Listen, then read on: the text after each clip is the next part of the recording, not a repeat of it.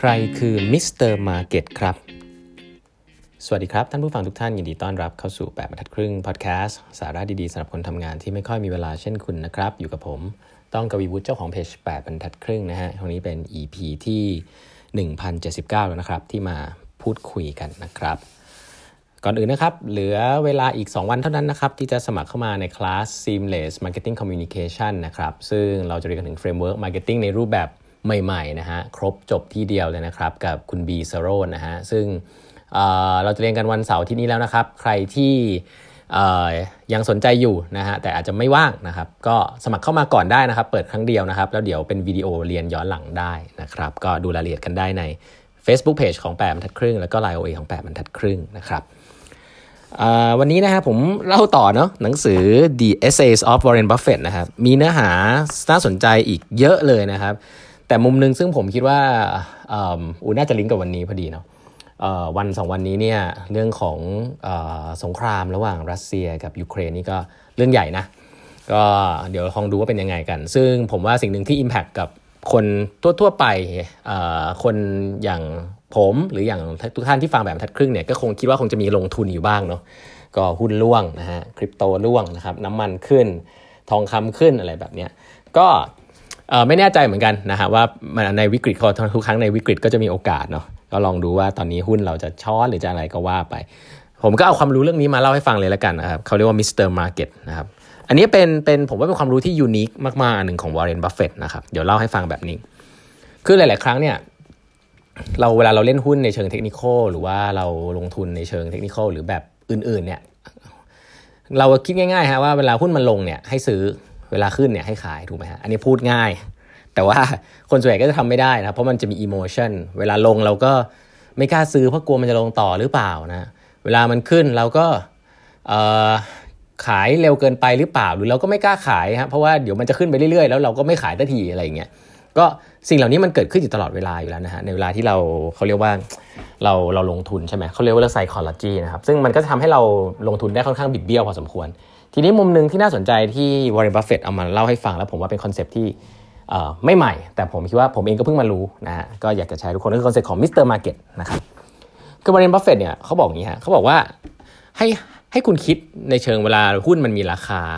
โผล่ขึ้นมาบนตลาดเนี่ยให้คุณคิดอย่างนี้ฮะให้คุณคิดอย่างนี้ ให้คุณคิดว่าคุณเนี่ยกำลังลงทุนในธุรกิจธุรกิจหนึ่งครับก็คือหุ้นของคุณเนี่ยแหละนะฮะ แล้วก็คุณมี business partner คนหนึ่งชื่อว่า Mr. Market นะครับเป็นบุคคลคนหนึ่งฮะชื่อว่าตลาด คนนี้ถือหุ้นอีกครึ่งหนึ่งนะครับแล้วก็คุณก็ถือหุ้นใหญ่ๆบริษัทเดียวกัน Mr. Market เนี่ยเป็นมนุษย์คนหนึ่งนะครับที่มีอารมณ์ดีบ้าง ไม่ดีบ้าง มี make sense บ้าง ไม่ make sense บ้างนะครับ ทุกๆวันเนี่ย Mr. Market จะเดินเข้ามาหาคุณ แล้วก็เสนอเสนอขายหุ้นให้คุณ เสนอขายหุ้นให้คุณนะครับหรือเสนอซื้อให้คุณซื้อหุ้นเขา เสนอขายหุ้นให้คุณเอาง่ายๆแบบเนี้ยทุกๆวันจะเป็นแบบนี้นะฮะเขาเสนอราคาราคาให้คุณ คุณจะทำยังไงกับหุ้นนี้ก็ได้คุณจะขายจะซื้อหุ้นจากเขาหรือเปล่าก็แล้วแต่คุณ เพราะฉะนั้นเนี่ยคุณจะอาจจะอาจจะต้องลองนึกภาพอย่างนี้ว่า คนเนี้ยบางทีแล้วเนี่ยในบริษัทเดียวกันนะแต่บางบางบางวันที่คนที่ชื่อ Mr. Market อารมณ์ไม่ดี ก็จะส่งราคาที่ไม่ make sense มา คุณอยู่ในบริษัทคุณลงทุนในบริษัท คุณรู้ว่ามันมีมูลค่ามาหนึ่งร้อยสมมติ แต่เขามาเสนอคุณสองร้อยอย่างเงี้ย คุณก็ไม่ควรจะซื้อหุ้นจากคนคนนี้ถูกไหมแต่ถ้าเขานำมาเสนอคุณแปดสิบาท เออ อย่างเงี้ยคุณควรจะซื้อ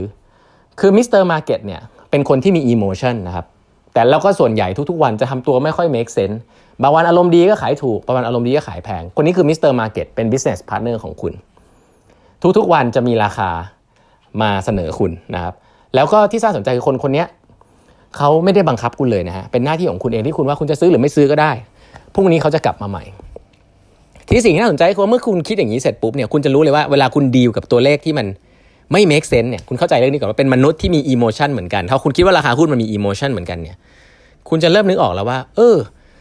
ถ้าเกิดคุณรู้ว่าธุรกิจนี้มูลค่าหนึ่งร้อยแล้วราคามันขึ้นไปสูงเกินไปอะคุณก็ไม่ควรจะไปซื้อมันถูกไหมฮะแล้วคุณก็จะไม่คิดว่ามันจะขึ้นไปต่อด้วยเพราะคนคนนี้มันไม่ make sense ละถูกไหม แต่ถ้าคนคนนี้ราคาหุ้นต่ำด้วยเหตุผลหลายๆอย่าง เออ คุณคุณคุณก็ช่วยโอกาสอันนั้นได้ ใช่ไหมครับออวิธีคิดอันเนี้ยมันน่าสนใจตรงที่มันทำให้เราเนี่ยมองตลาดก็เป็นสิ่งที่ไม่มีเหตุผลเหมือนกันนะครับ เมื่อคุณกำลังดีลกับคนที่ไม่มีเหตุผลเนี่ยคุณไม่มีความจำเป็นที่ต้องไป respond ต่อมันตลอดเวลาก็ได้ เพราะว่าเดี๋ยวเขาก็จะกลับมาใหม่ทุกวันนะครับ สิ่งที่น่าสนใจถัดไปก็คือว่า แต่ถ้าคุณไม่รู้นะครับว่าหุ้นในบริษัทของคุณเนี่ยที่คุณถือร่วมอยู่กับ Mr. Market เนี่ยคือราคาเท่าไหร่ในมูลค่ามัน 100เนี่ยถ้าคุณไม่รู้เรื่องนี้เลยเนี่ยแสดงว่าคุณแบงค์แล้วฮะคุณไม่ควรจะมาลงทุนในบริษัทนี้ตั้งแต่แรก อ่า น่าสนใจไหมครับ อันนี้ก็คือเป็นวิธีคิดแบบ value investor ครับเพราะอย่างแรกที่สำคัญที่สุดคือคุณต้องรู้ก่อนว่าบริษัทคุณเนี่ยราคาหุ้นที่เหมาะสมมันคือเท่าไหร่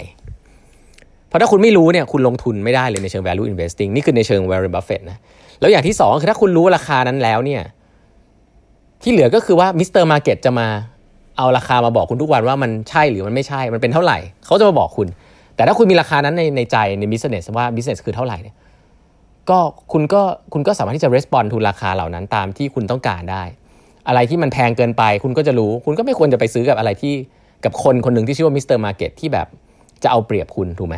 หรือถ้าเกิดว่าเขาบังเอิญว่าจะขายคุณถูก คุณก็ควรจะซื้อไว้เพราะฉะนั้น วิธีคิดอย่างเงี้ยมันทำให้เรารู้สึกว่าตัวเลขอะมันมีอารมณ์เหมือนกันนะครับแล้วก็ไม่มีความจำเป็นที่เราต้องไป respond ต่อมัน แล้วก็ที่สำคัญก็คือคุณต้องรู้ว่าหุ้นเนี่ยจริง ๆ แล้วราคามันคือเท่าไหร่นะครับคอนเซปต์ของ Mr. Market เนี่ยมันจะช่วยนะครับเอ่อวอร์เรนบัฟเฟตเนี่ยบอกว่าคอนเซปต์เนี้ยเบนเกรแฮมสอนเขานะฮะแล้วเขาก็ยังใช้อยู่ทุกวันนี้ครับใช้อยู่ทุกวันว่าเวลาจะเข้าไปซื้อหุ้นเนี่ยเขามองว่าราคาเนี้ยมัน make sense หรือมันไม่ make sense นะครับเพราะถ้าราคานี้มันมันมันไม่ make sense เนี่ย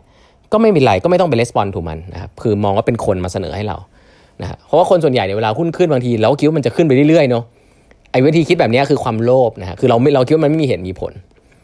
แต่ถ้าคุณคิดว่ามันเป็นคนเป็นมนุษย์เนี่ยแล้ววันนี้ราคาหุ้นมันแพงกว่าที่คุณคิดเนี่ย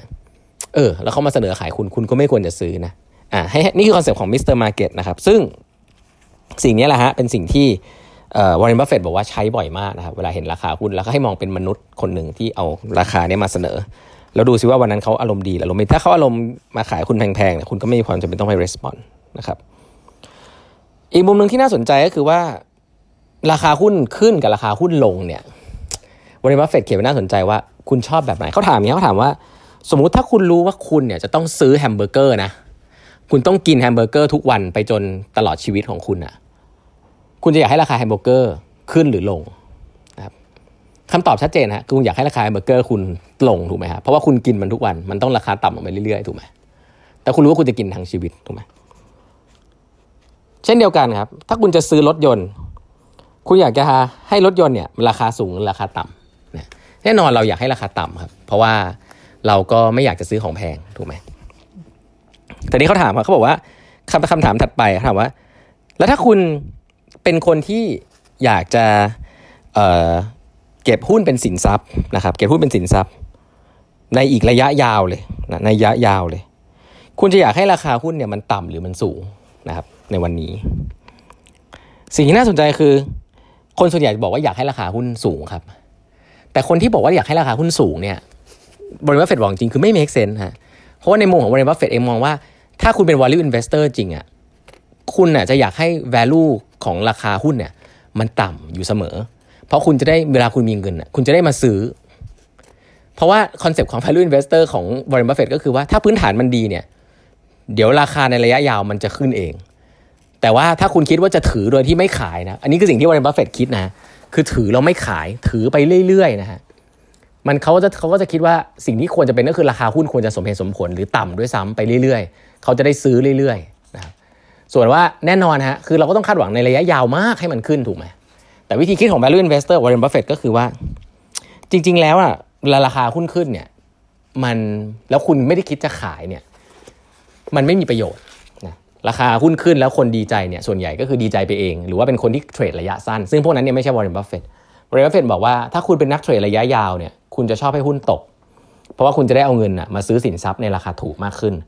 แล้วสิ่งนั้นก็จะเป็นของคุณไปเรื่อยในราคาที่ต่ำครับ ส่วนราคามันจะขึ้นไปเมื่อไหร่อันนั้น มันเป็นกำไรของคุณทีหลังแล้ว แต่คุณไม่ขายอยู่ดีไง เพราะฉะนั้นคุณจะได้ซื้อของในราคาถูกไปเรื่อยๆ ส่วนเรื่องสินทรัพย์อันนั้นเนี่ยอนาคตมันจะขึ้นหรือมันจะอะไรก็เรื่องมัน เนี่ยครับวิธีคิดมันจะกลับตาลปัตรนิดนึงนะ เพราะฉะนั้นเนี่ยถ้าคุณบอกว่าอยากให้ราคาหุ้นมันขึ้นแสดงว่าคุณคิดจะขาย แต่ถ้าวอร์เรนบัฟเฟตเนี่ยเขามองว่าเขาก็อยากจะซื้อของถูกไปเรื่อยๆ จนกระทั่งแบบระยะยาวไม่ขายเลย ของดีคุณจะขายทำไมนี่คือสิ่งที่วอร์เรนบัฟเฟตบอกแล้วก็มันไม่เกี่ยวกับราคาหุ้นด้วย ถ้าของมันดีแล้วราคามันต่ำคุณก็ซื้อไป นะครับวิธีคิดแบบนี้ก็นำมาแชร์ฮะอาจจะเข้าใจยากนิดหนึ่งนะดูงงๆ แต่ก็ลองศึกษาดูครับ อันนี้คือคอนเซปต์ของ Mr. Market นะครับซึ่งผมคิดว่าเป็นคอนเซปต์หลักเลยของวอร์เรนบัฟเฟตนะครับวันนี้เวลาหมดแล้วนะฮะฝากกด subscribe แปดบรรทัดครึ่ง podcast ด้วยนะครับ แล้วพบกันใหม่พรุ่งนี้นะครับ สวัสดีครับ